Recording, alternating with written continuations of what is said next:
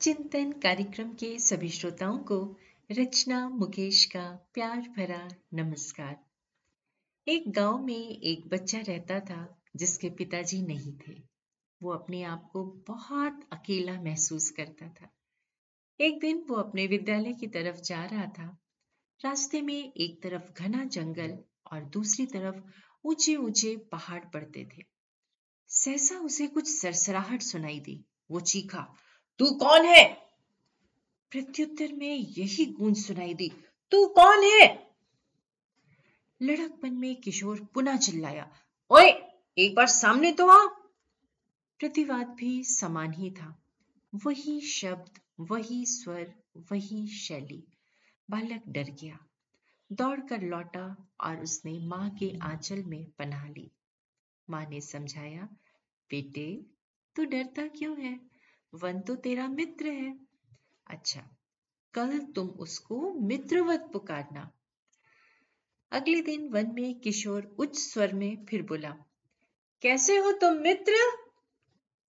प्रतिध्वनि हुई, कैसे हो तुम मित्र? बच्चे को अच्छा लगने लगा और वो फिर बोला, मेरे से दोस्ती करोगे? तो प्रत्युत्तर में वही जवाब। घर पर आकर उसने माँ को बताया तो माँ ने कहा, यही तेरे पिताजी हैं, जो तुझसे बात करते हैं। इस प्रकार वो रोज बात करता और घर पर आकर माँ को बताता कि मैंने आज पिताजी से ये बात करी, वो बात करी। माँ ने उसे फिर समझाया, बेटा, तुम्हारे पिताजी यही कहना चाहते हैं कि तुम जो दूसरों को दोगे, वही लौट कर तुम्हें वापस मिलेगा। इस बात को धारण कर आगे चलकर वो बहुत बड़ा संत बना। दोस्तों, हम लोग जो दूसरों को देंगे, वही हमारे पास लौट कर वापस आएगा, चाहे वो कुछ भी हो।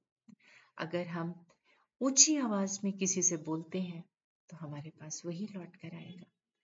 वायुमंडल हमारे हर शब्द, उसकी सख्त, नरम ऊँची नीची शैली हर बारीकी को सोख लेता है। फिर कल नहीं तो परसों परसों नहीं तो तरसों एक ना एक दिन उसकी प्रतिध्वनि हमें सोच समेत ज़रूर लौटाता है। फिर चाहे ये एक दिन हमारे आगामी जन्मों में ही क्यों ना आए। तो इसलिए हमेशा ध्यान रखिए, हम जो देंगे हमें वही वापस मिलेगा।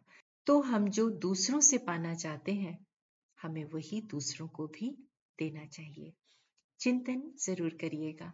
आप सबका दिन शुभ व मंगलमय हो।